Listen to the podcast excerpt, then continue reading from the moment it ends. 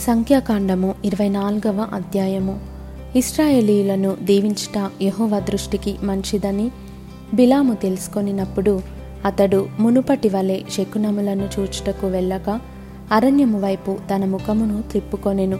బిలాము కన్నులెత్తి ఇస్రాయేలీలు తమ తమ గోత్రముల చొప్పున దిగియుండుట చూచినప్పుడు దేవుని ఆత్మ అతని మీదికి వచ్చెను.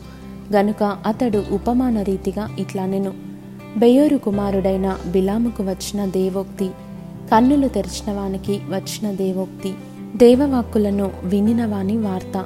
అతడు పరవశుడై కన్నులు తెరిచినవాడై సర్వశక్తుని దర్శనము పొందెను. యాకోబు నీ గుడారములు ఇస్రాయేలు నీ నివాస స్థలములు ఎంతో రమ్యమైనవి. వాగుల వలె అవి వ్యాపించియున్నవి. నదీ తీరమందలి తోటల వలెను ఎహోవ నాటిన అగరు చెట్ల వలెను నీళ్ళ యొద్దనున్న దేవదారు వృక్షంల వలెను అవి ఉన్నవి నీళ్ళు అతని బొక్కెనల నుండి కారును. అతని సంతతి బహుజలముల యొద్ద నివసించును.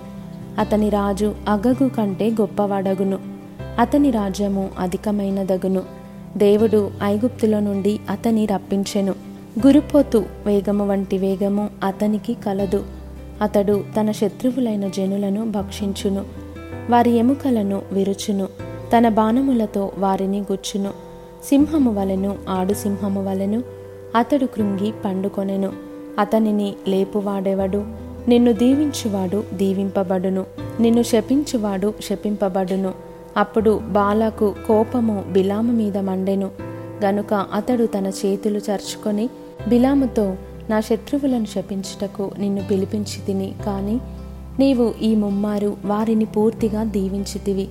కాబట్టి నీవు ఇప్పుడు నీ చోటికి వేగముగా వెళ్ళుము. నేను నిన్ను మిక్కిలి గనపరచెదనని చెప్పి తిని గాని యహోవా నీవు ఘనత పొందకుండా ఆటంకపరచుననెను. అందుకు బిలాము బాలాకుతో బాలాకు తన ఇంటెడు వెండి బంగారములను నాకిచ్చినను. నా ఇష్టము చొప్పున మేలైనను కీడైనను చేయుటకు యహోవా సెలవిచ్చిన మాటను మీరలేదు. యహోవా ఏమి సెలవిచ్చినో అదే పలికెదనని నీవు నా యొద్దకు పంపిన. నీ దూతలతో నేను చెప్పలేదా? చిత్తగించుము. నేను నా జనుల యొద్దకు వెళ్ళుచున్నాను.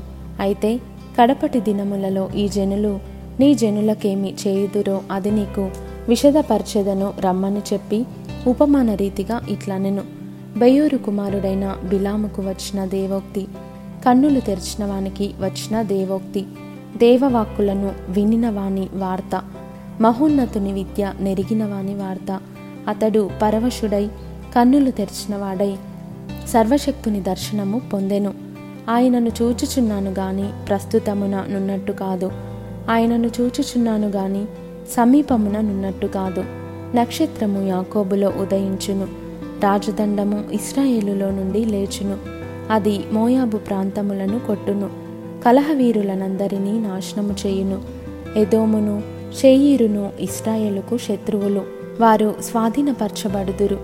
ఇస్రాయేలు పరాక్రమముందును. యాకోబు సంతానమున ఏలిక పుట్టును. అతడు పట్టణములోని శేషమును నశింపజేయును. మరియు అతడు అమాలేకీయుల వైపు చూచి ఉపమాన రీతిగా ఇట్లనెను.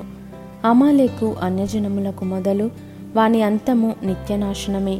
మరియు అతడు కేనీయుల వైపు చూచి ఉపమాన రీతిగా ఇట్లనెను.